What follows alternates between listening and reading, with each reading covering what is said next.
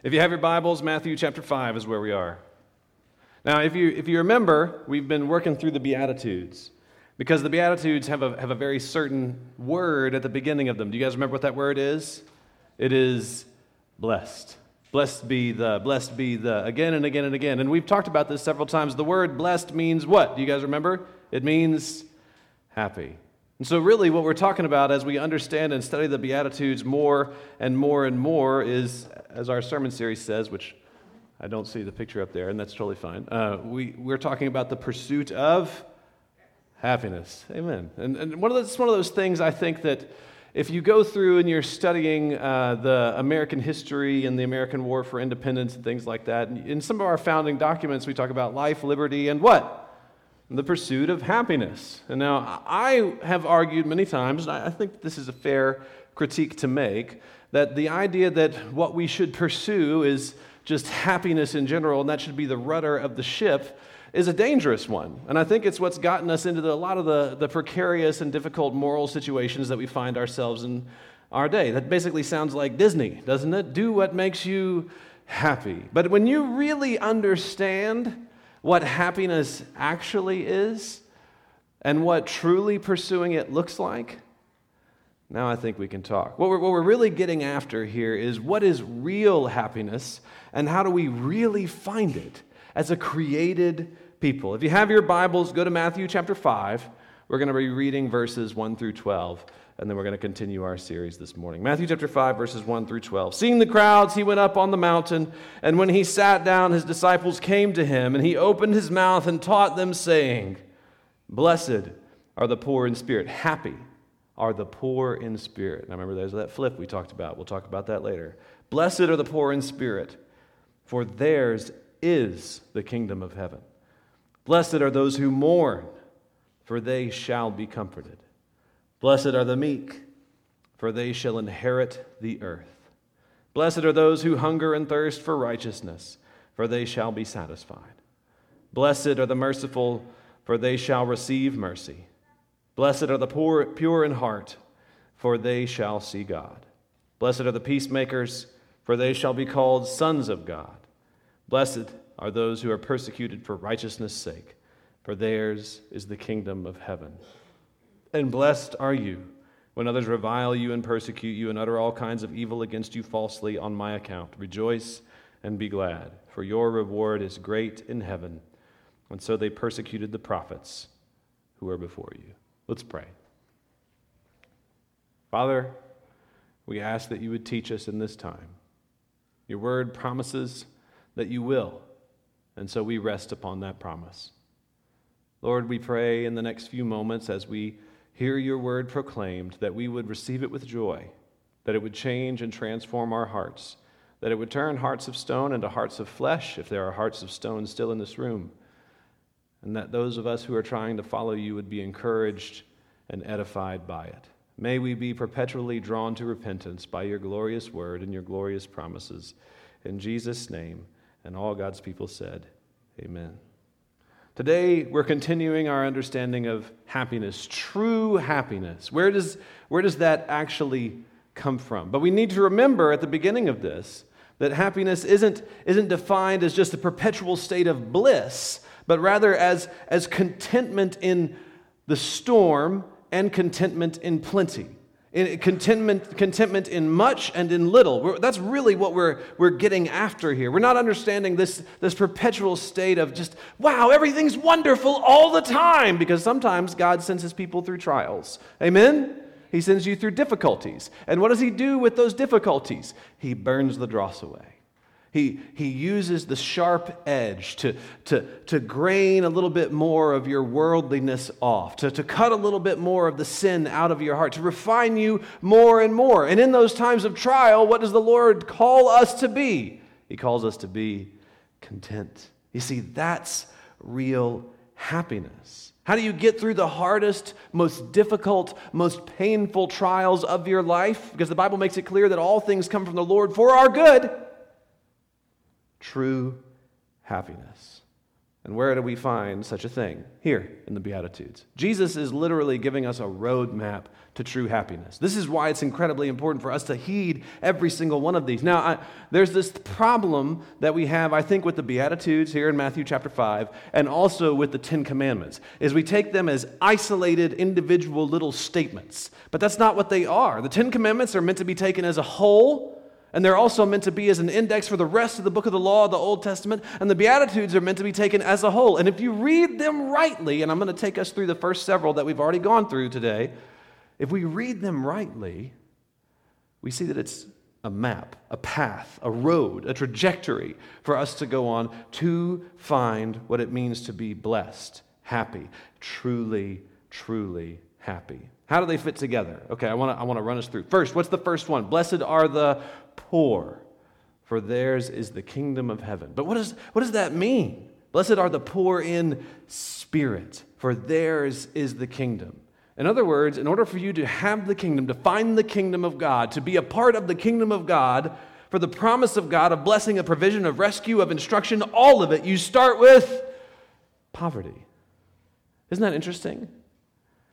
You have to start with zero to come to the Lord, to enter into the kingdom of God, you start with nothing. You don't come to God by saying, Look at what I am. Look at what I've done. Look at what I've accomplished in my life. No, you come in abject poverty. You start with nothing poverty of spirit. In other words, you can say with the disciples, Where else will I go? Where else can we go? You alone have the words of life. Where, where else would we, would we go? Where else? How could we hear anything else? You alone can tell us what's true. In Christ alone, my hope is found. Where else shall we go, teacher? You're the only one that can tell us. We have nowhere else to go. That's what it means to be in the poverty of spirit. That's the starting point. To know you've got nowhere else to go other than Jesus. And that's good news. That's good news. Many of us, God put us there later in our lives, and He did, throw, did so through difficult trials and hardships. But for some of us, we were just brought up in Christian homes from the jump, and we got to just know no, where else would I go? No, literally, where else would I go? I would go to Jesus. That's the only option that I have, and that's what I want for my children. I want them to be raised up in such a way. But we start with absolute poverty. That's the starting point. It's the fear of the Lord. The disciples, remember, they watched with terror whenever Jesus stopped the storm and stopped the waves in the boat, and yet they stayed. Why? Remember, do you remember that story, right? The storm's raging in the boat. Jesus stands up and he says, Sit down and shut up. That's basically what he said to the storm. And the storm said, Yes, sir. And the waves went flat. And then all the disciples were like, They didn't respond with, Yay, the storm's over. They responded with, God is in the boat with us and the proper amount of fear resonated in their hearts. But they didn't leave. They got back to the shore, and the disciples stayed with Jesus. Why? Because they knew they didn't have anywhere else to go. Where else would we? You see, they had poverty of spirit. They didn't have much else. You see, Jesus rebuked those disciples again and again and again throughout his ministry. They didn't have much else, but they had that. They knew they had nowhere else to go. Where else will we go, teacher? You alone have the words of life. And that poverty of spirit does not drive you to some storybook version of Jesus. Do you know what I'm talking about? Not some pretty cartoon version of Jesus that's all soft and squishy. That's not the, that's not the real Jesus. The, the, the poverty of spirit drives you to the real Jesus, to the Jesus with the hard teachings. And when he gives the hard teachings, you say with the disciples, Where else would I go? I don't have anywhere else to go. You're the only one. You're the only one I can go to. You alone have the words of life. You go to the Christ with the hard teachings. You go to the Christ who flipped tables. You go to the, to the Messiah who rescues us by becoming like us and dying a gruesome, terrifying death. And then he tells us to do the same. That's the kind of Jesus that we're driven to in the poverty of spirit. to the Christ that we are taught about in the scriptures, to the Christ who flipped tables, to the Christ who ran with whips, to the Christ who openly rebuked the enemy. That's who we're driven to and nowhere else. The Jesus of the Bible, not the Jesus of your imagination. Often I hear, well, I don't believe God could ever do that. I don't, I, don't believe, I don't believe in a God that would do something like that after we teach something that's clearly in the scriptures. I don't believe in a God who would do something like that. Well, you, what you believe in doesn't matter. What does the Bible say? That's the God, that's the Christ that we are driven to. To the Word and to the living Word alone is where we go. He alone has the words of life. Where else would we go? Do you see? When you are truly in that poverty of spirit, that's where you're driven. And realizing that, that apart from Him, you are completely destitute and utterly poor, then and only then do you receive the kingdom. Do you see that? Blessed are the poor in spirit, for theirs. And I want you to notice something else about these Beatitudes. If you look through all of them, the rest of them it says, for they shall, for they shall, for they shall, meaning they will in the future at some point. But that first one doesn't say that, does it? Blessed are the poor in spirit, for theirs is, present tense, the kingdom of God. When you know you have nowhere else to go but Jesus, that's the gate. You have entered into the kingdom of God. When you know in your heart of hearts there's nowhere else to go but Him, where would I go? Where else would I go? You alone have the words of life. You are in His kingdom. Realizing that, that apart from Him you are utterly poor, then and only then will you receive the kingdom of God. And then and only then will you be a king. Because that's what the Bible says happens to Christians, right? We are raised up with Christ. To do what? To rule and reign with him in the new heavens and new earth. The Bible says that. That's not I'm not being crazy here. This is just what the Bible says.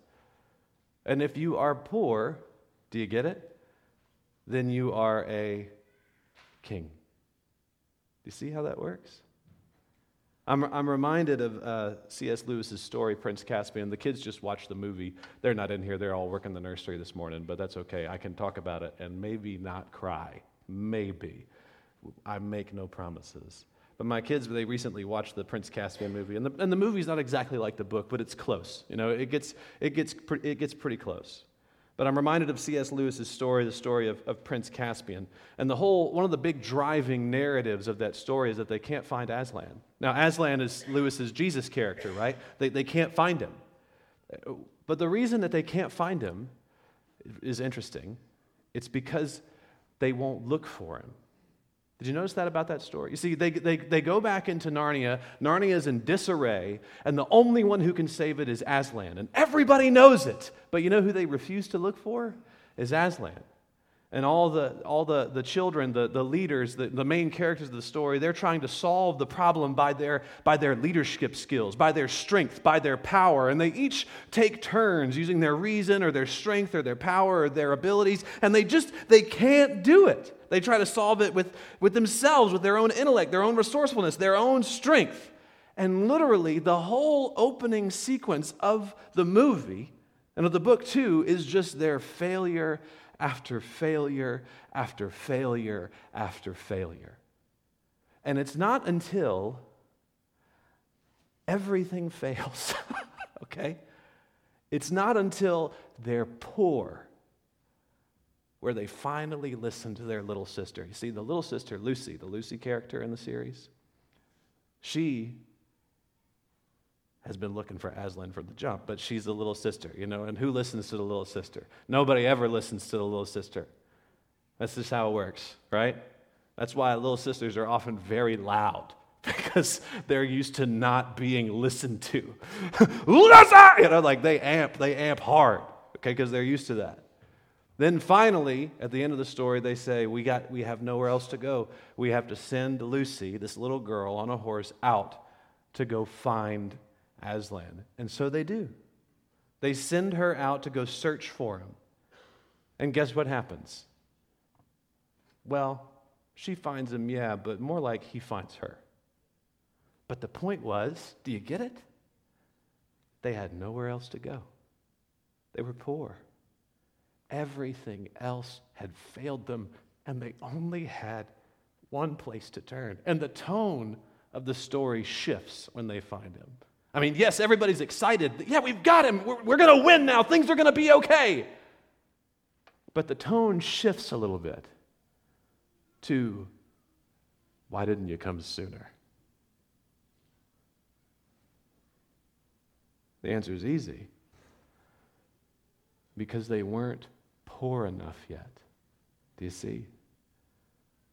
The Lord, if you are His, will be faithful to you and he will break you and break you and break you and break you until you are poor enough to go to him.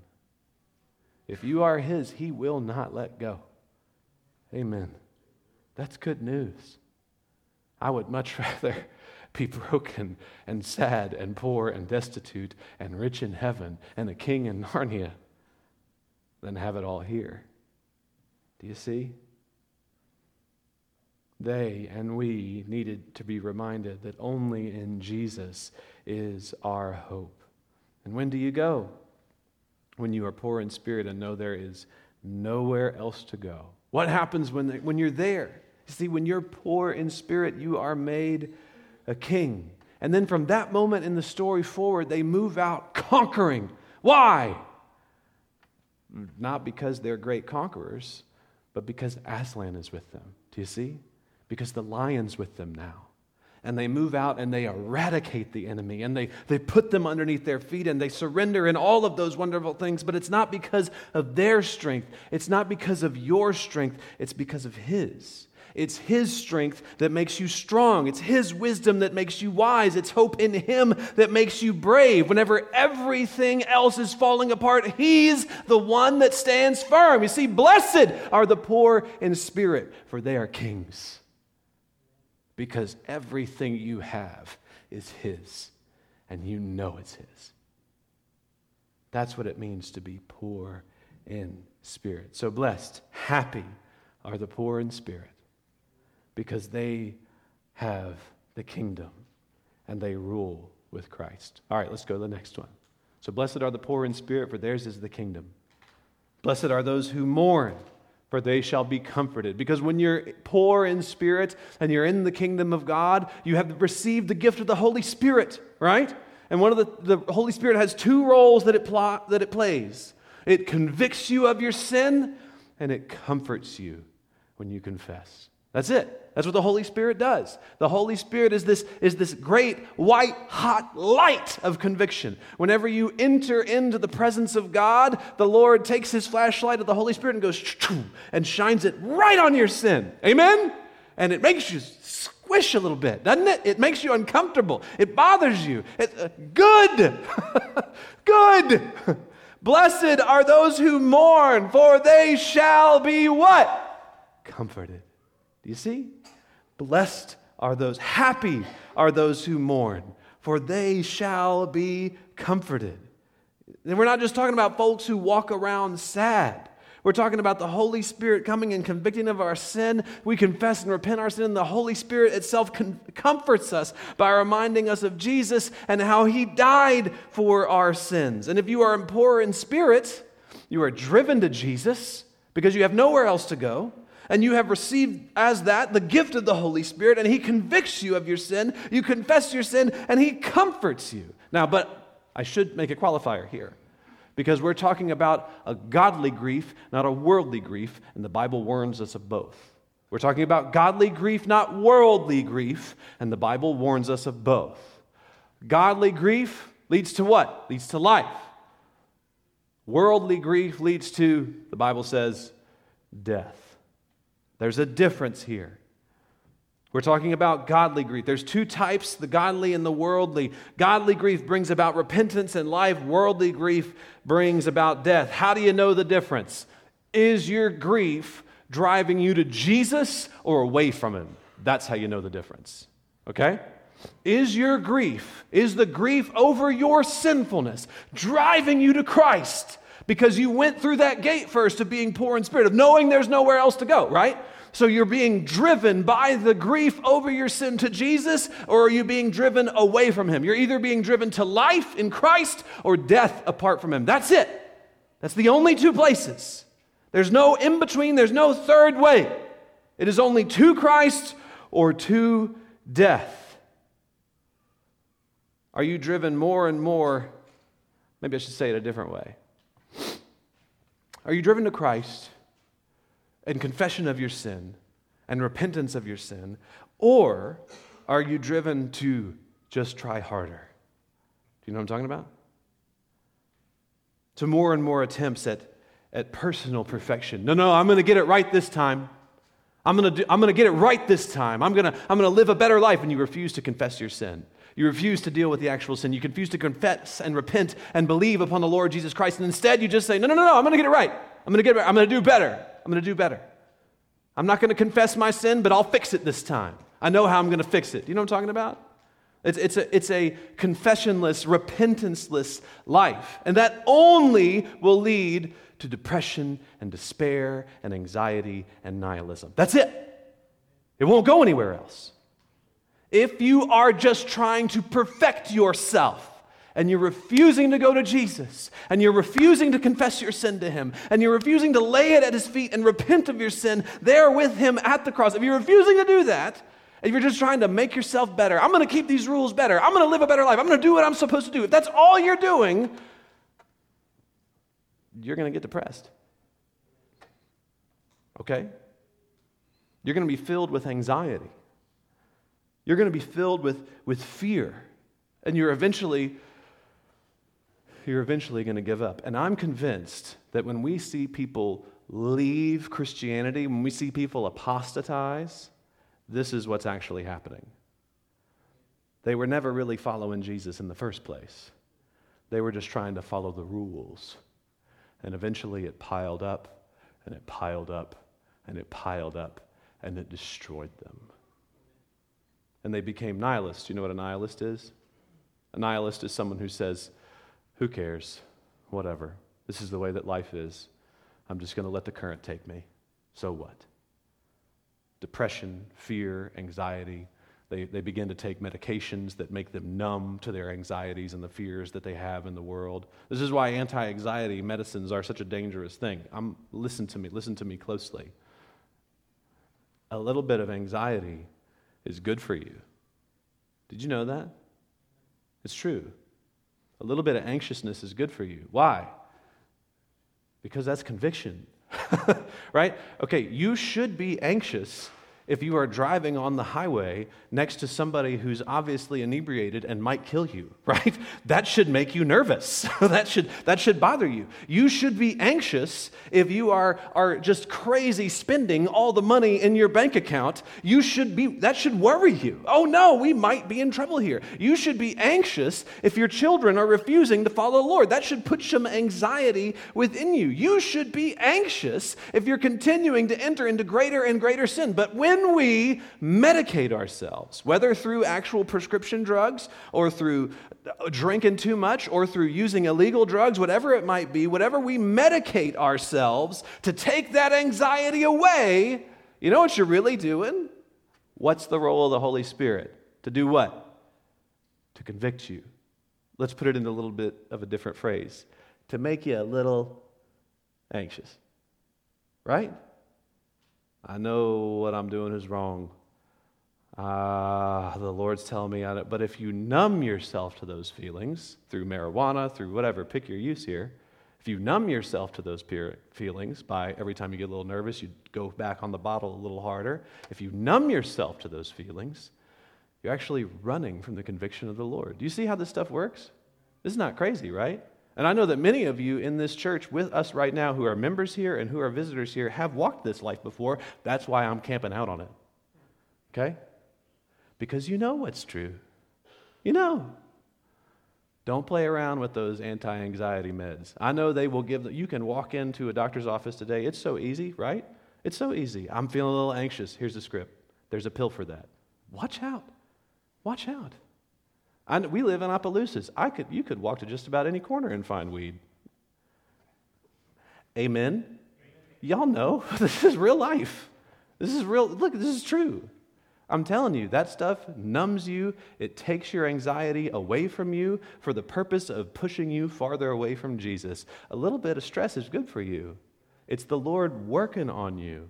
It's the Lord giving you responsibilities. God, like babies, bruh, babies are stressful. Amen? Amen. Amen. But man, it's a good stress, right? It's a good stress. You're raising a kid in the fear and admonition of the Lord but no one slept in two months. I know. Welcome to babies, right? That's normal. That's part of babies. Embrace that good gift. Embrace that, that stress, that pressure. The Lord's given that to you for a good purpose. Don't go into this to the worldly grief where you run away from the Lord. Run to him. God, this is too much. Amen. And he sent it and he's going to refine you with it. Amen. Don't fall into that nihilistic law keeping. I'm going to do everything perfect myself, also, because that lands you in the giving up. You give up because you just can't do it. Do you give, do you give up because you just can't do it? Let's ask that question. Are you a nihilist? Let's, let's, let's ask this question. Do you, just, do you just give up because you just can't do it, or do you run to Jesus because you just can't do it? You see, there's a difference here. There's a difference here. Because if you stack the law of God up, guess what? Ain't none of us keeping it. No. It's, it is incredible. It's too much. So what do you do? I just can't do it. I give up. Or do you run to Jesus? Jesus, I just can't do it. Please help me. You know, honestly, a great understanding of this would be like a football coach. Okay, what kind of, so let's say that you get a football team, right? There's a lot of football happening right now, so I think I can use this illustration and it might land. There's a lot of football happening in the world right now. Opelousas High School is going to the Dome for the first time in its history. Like, there's all kinds of cool things happening around us. It's exciting times. But listen, if you got a football coach and you got kids on the field, day one of two a days, those kids on the field can't do it. Amen? like, they can't. They, they've been having their feet up during the fall season or, or uh, during the spring season. They haven't been working that hard. They're just, they're lackadaisical. Things have been slow for them. They can't do it yet. And every now and then on that football team, the coach has a couple of kids who just say, I can't do it, I give up. And what does the coach do to those kids? He either gives them a swift kick to the butt and gets them back on track, or he kicks them. That's a good coach, right? That's what a good coach should do. It's the same thing with us okay? We, we don't look at the task before us and just give up. That's, that's, we, we train instead. We practice and we learn and we get better. You do get better over time. You do grow in righteousness over time. That's true. But if all you're doing is trying to keep the rules better and better, you're missing the whole point. And you'll eventually end in that depression, that anxiety, that fear, and you'll give up. Watch out for that. Watch out for that. So, are you reminded of our poverty of spirit that drives us to Christ when we trust on Him because we become His brothers, heirs of the kingdom, kings and queens of Narnia, so to speak, ruling and reigning with Christ? Then we are given the gift of the Holy Spirit who convicts us of our sin. We mourn over it, we confess it, and He comforts us by reminding us of Jesus' promise that if we confess our sin, He is faithful and just and we will forgi- He will forgive us our sin. You got it? Blessed are the poor in spirit, blessed are those who mourn. That was just a review. You ready? Okay, I got two new ones for you today, and I'm going to go quickly. First, blessed are the meek, for they shall inherit the earth. This one's fun, okay? I'm going to go fast, but man, this one's fun. Blessed are the meek, for they shall inherit the earth. What is meekness? Meekness is submission okay? Meekness is, you get a picture of meekness whenever it's Jesus and he's, he's weeping so hard and sweat and blood is like popping out of his pores. He's under so much stress and anxiety. But in the garden, he says, What? Not my will, Father, but yours be done. That's meekness. That's submission. That's the picture of meekness. Jesus is the Word made flesh, God incarnate. But there he is in his meekness, submitting to the will of the Father. Jesus could have summoned legions of angels whenever he was being tempted in the wilderness by Satan, but he didn't do it. He went through it patiently, submissively. Why? Because it was a part of the plan, because it was his purpose. It's what had been set forth for him to do before the foundation of the world. The truly meek are those who submit all of their life to the Word of God. You see how it happens in order, though, right? Blessed are the poor in spirit, for theirs is the kingdom, because they go to Jesus. Blessed are those who mourn over their sin, because they go to Jesus, and you continue to be grown and sanctified. And blessed are the meek, because they submit all of their lives to Jesus' command. Now, there is this false humility, and I do want to spend just a moment here. There is this false humility that exists, a lie that we must be nice. Have you ever heard that word before? Nice is a four letter word, and I, I mean that, okay? At, at no point in the Bible, here's the problem, is that we are from the deep south, where we are polite, right? We are hospitable, and we are nice, aren't we? Nice is not a word that pops up in the scriptures. Nice is not defined in the Bible. And often, whenever we see meek, we think nice, don't we? But niceness avoids direct commands of the scriptures. There is no command, thou shalt be nice. In fact, I would, I'd bet with you that nice is actually evil and opposed to the gospel. Now, some of y'all are looking at me sideways, and that's okay. Just listen. What do you mean? No, just listen. Just listen, okay? I would say that being nice is actually being evil and being opposed to the gospel. Now, here's what I mean. What do nice people do? Nice people avoid conflict and they let their friends go to hell. Nice people don't fight when the Word of God is on the line because they're nice. Nice people allow sin to exist in their relationships around them and in their workplace environments and in their families because they don't want to make a big scene. They refuse to pull the bat out and kill it. Nice people would prefer that everybody just get along at the expense of the obedience to the Word of God. Do you see? Nice is evil. Nice ain't in the Bible. And the word meek definitely does not mean nice. I have something in my notes here that I'm actually going to skip. No, I'm going to say it. I would argue in some instances, nice people are actually agents of Satan. You're welcome. I'm serious. I'm not even joking because they do all of those things. When we think meek, we think nice, but that's not what it means. Jesus describes himself in Matthew chapter 11 verse 29 as meek and lowly of heart. Jesus is meek.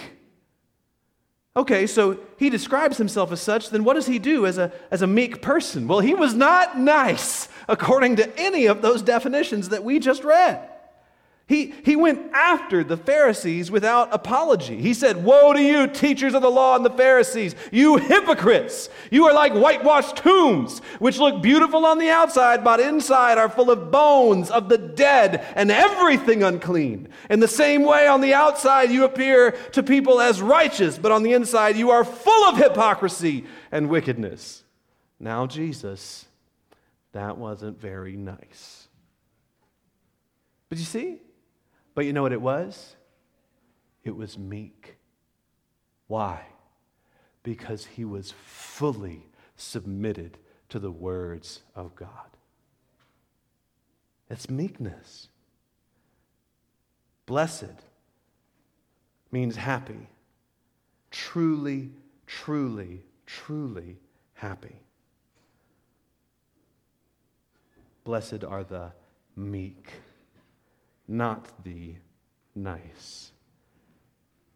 Now, it isn't nice, and it definitely isn't meek to allow somebody to slip away to death and sin because you refuse to confront their sin. True meekness loves to the point where you confront sin in the world, you rebuke it, and you offer it the path of life, which is the path to Christ.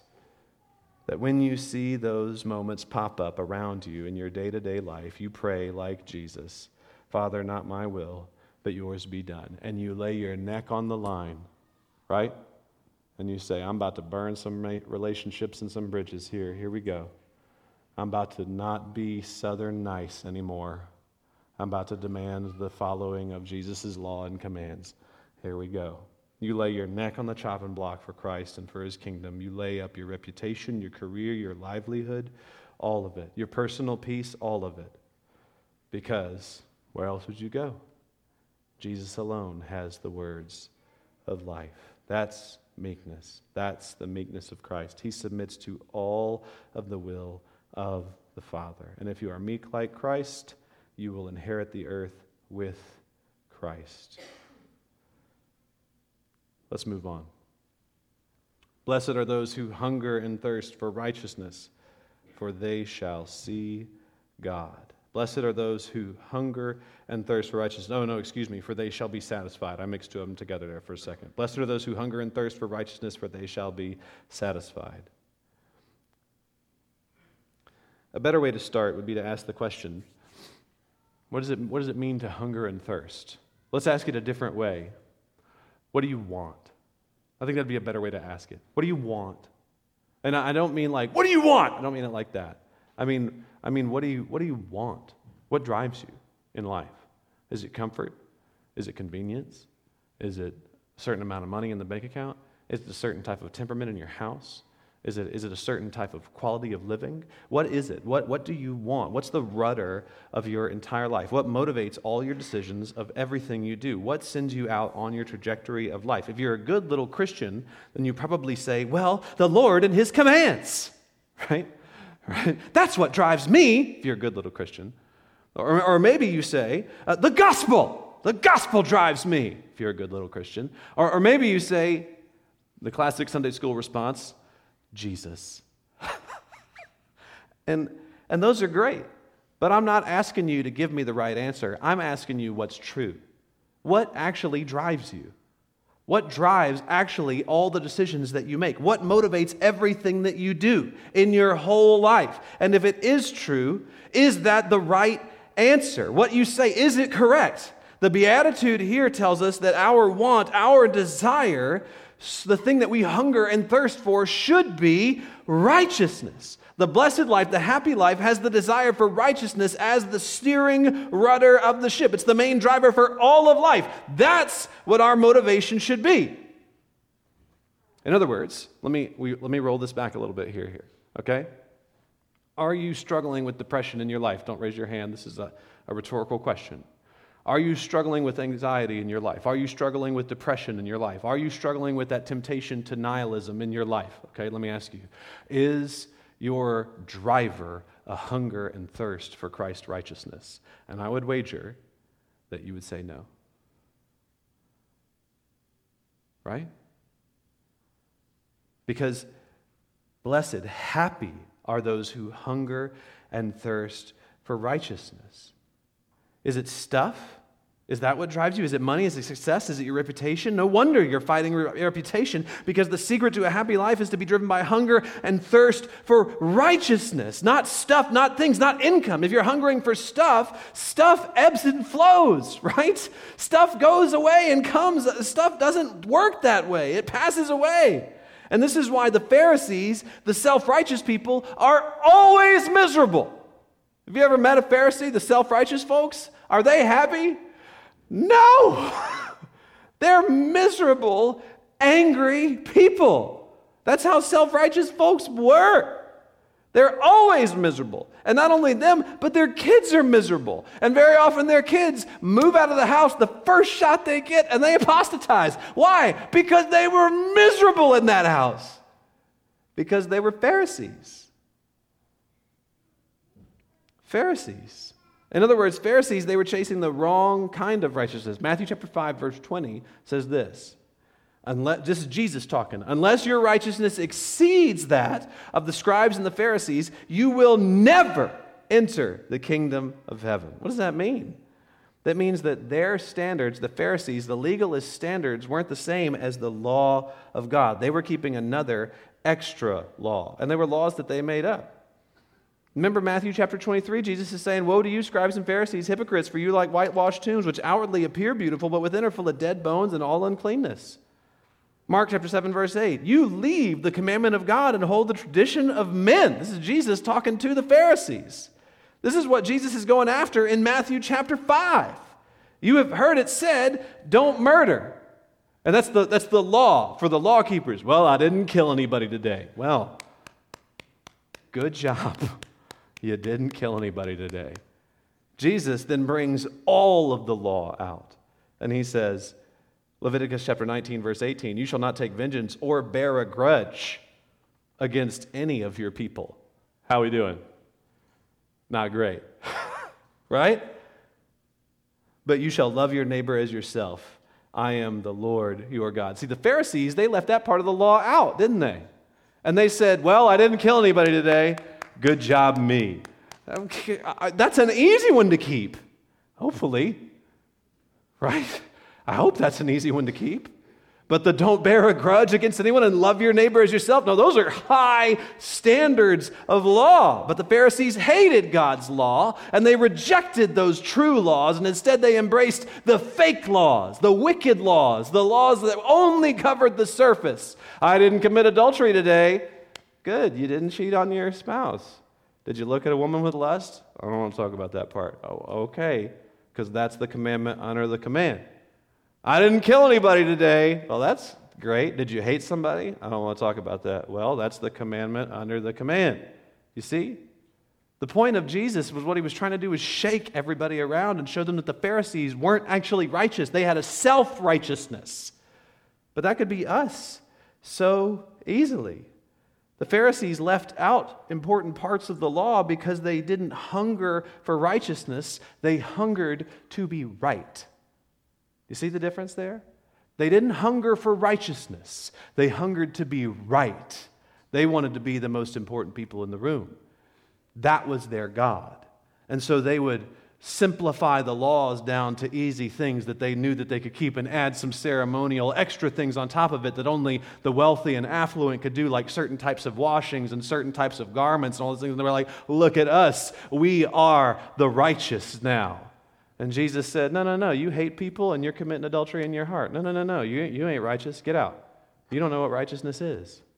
He tore down their self righteousness to real, reveal to everybody else. But if we think about it, if you want to be a religious person that's right, what do you do in our day to day? Well, you, you don't drink, you don't smoke, and you don't cuss. At least not around church people, right? And then ta da, you are a religious right person. But that's not, the Bible doesn't say those things, okay? The Bible does have specific commandments for the way that you should, you should treat your body, and the way that you should regard alcohol, and the way that you should regard the use of your tongue. All the, the Bible's clear about all those things, but those three things aren't the righteous check boxes. But in the Deep South, for some reason, we think that they are. And then we add extra things to it. We don't watch bad movies. We don't get tattoos. Men should only wear suits. Ladies should only wear dresses. No makeup. And we only read the King James Version. Some of y'all went to churches like that. That's why you're laughing. That's all extra laws. That's all extra laws. That's self righteous. The Pharisees wanted the easy kept laws. And Pharisees today also want the easy kept laws. You see? You hating people in your heart? Are you? Are you lusting after someone else and committing adultery in your heart? Are you? Let's pick on ourselves a little bit. We're picking on all these people out here. Let's, let's, let's choose to pick on ourselves, shall we? Allow me to step on your toes for a moment. Sir, we only do expository preaching in this church. Some of y'all are like, I don't know what that word means. Good. Don't look it up. excuse me, excuse me, sir. We, we sing psalms and hymns only. If it's newer than the year 1900, we abdicate from such a wicked song. No, we don't. We don't do that. That's not a law in the Bible. Excuse me, sir. We only believe in classical Christian education. Mm. Excuse me, sir. We are homeschool only. Sola homeschoola, in fact. No, dude. That's all self righteousness. See, that's the same thing. All of those things are great things, and honestly, many of them should be pursued and should probably be fought for as the standard. But there's a law underneath those. Parents, raise your children in the fear and admonition of the Lord. Deuteronomy chapter 6, in their rising up and in their laying down. And I think you'll find that standard much higher than classical education only, homeschool your kids, right? You'll find that standard of raise your children in the fear and admonition of the Lord, and they're rising up and then they're laying down much, much, much higher than that. But that's the point. That's God's command. There's the righteousness we need to hunger and thirst for, and only if we chase that we will be satisfied. But the phony, the phony Pharisee, the phony loves the easily kept laws, the surface laws. Why? because they are on display. And the phony, listen to me, this is important. You listening? The phony Pharisee wants to be seen. You listening? They want to be seen keeping the law of God because they want the reputation of the religious person. They want the clout, they want the manifestation. But for a real Christian that hunger and thirsts for obedience to God's actual laws, you know what they want? The last thing they want. If you're hungering and thirsting for righteousness, if you're clawing and scraping for righteousness, if you're fighting to follow Christ in all of his commands and everything in your life, then the last thing you want is to be on display. Why? Because you know you're bad at it. You're bad at it. You screw up all the time. But the phony Pharisee that keeps the surface laws, they want to be front and center. Do you see the difference here? Do you see it? Those who hunger and thirst for righteousness, that are clawing and scraping for it, that want it more than anything else, that, that directs their life, they don't want to be on display because they know how short they fall. So, do you know of an unhappy person that seems like they're keeping the law? I would just about guarantee you that they're keeping the surface laws and not the real laws. Do you know what I mean?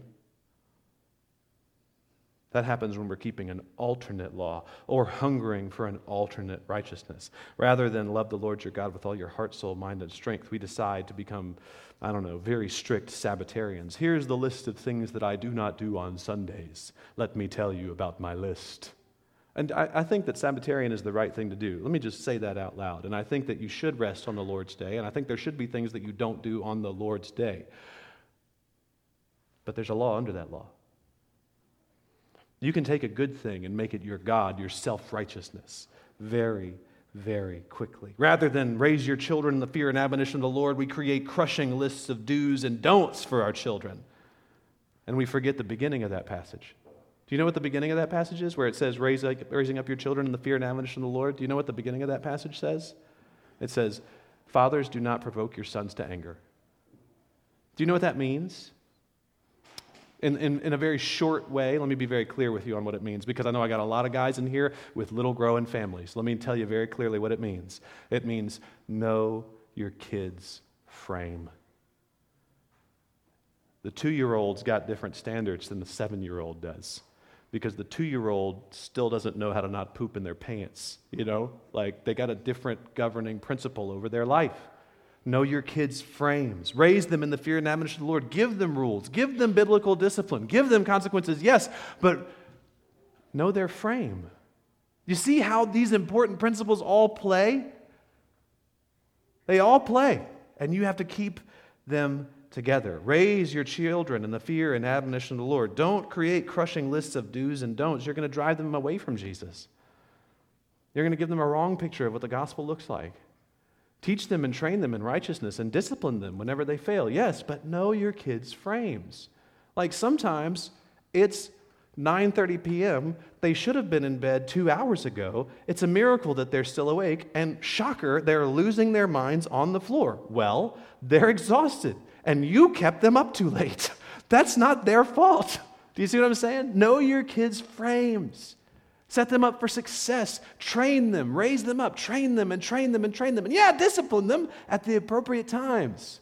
And have them keep the law of God, yes, but know their frame. Know their frame. All those things are true. And I don't, this is not a raising kids sermon, but maybe we should do some of those in the near future. But if we hunger and thirst for righteousness, when we fail and are reminded that we don't have it, We run to Christ with gospel hope and confidence, and then we go back to doing what? To pursuing righteousness. You see? When you are hungering and thirsting for righteousness and you screw up and you have the poverty of spirit, the conviction of the Holy Spirit because you mourn over your sin, you run to Jesus, you confess your sin, Jesus, I've screwed up again, and you go right back to it because you hunger and thirst for righteousness. And what happens over time? You grow. If pride has you, you don't do any of that. You're worshiping a false God. If, you, if your righteousness is just you trying to be better than those around you, then you fall grossly short quickly. And you become angry and bitter, and you keep a list of wrongs, and your pride will keep you from running to Jesus for the forgiveness that you need. You don't get happiness from law keeping. Did you hear me? You don't get happiness from law keeping. You get happiness from a hunger for righteousness. You see the difference? That's what you get it from. You get beaten down from law keeping. You get beaten down from your own efforts.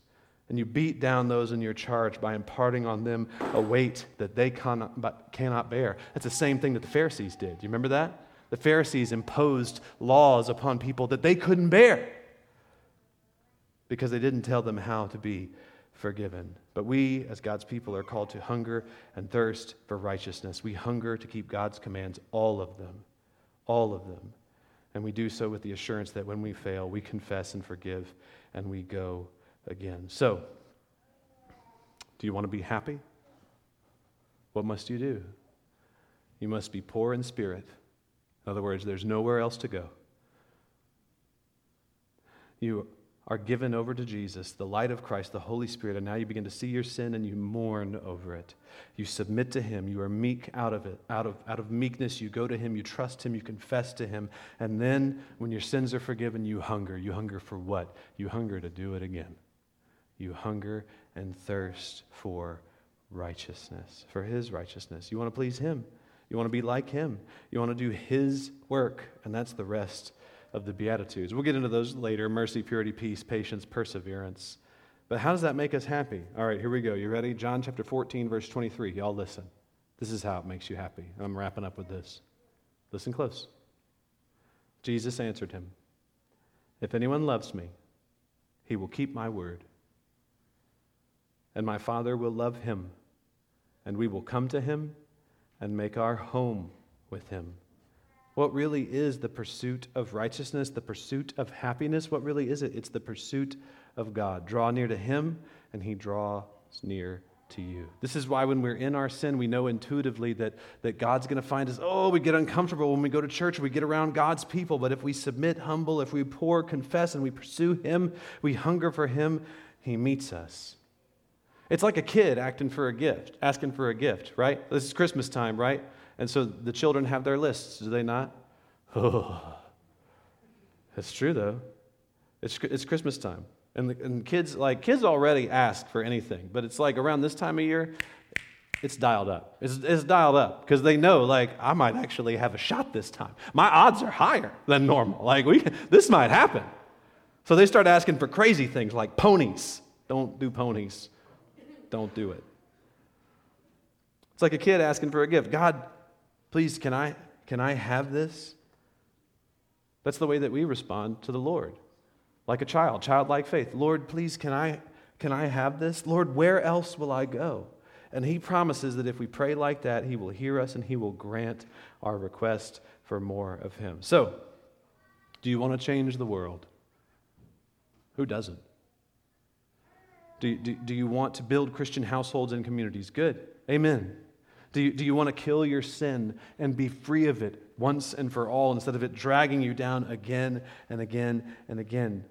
Or maybe you just want to be, I just don't want to be depressed anymore. I just want to be happy again. This is where it starts. This is where it starts. You knowing that there is nowhere else to go but to Jesus. So go. Let's pray.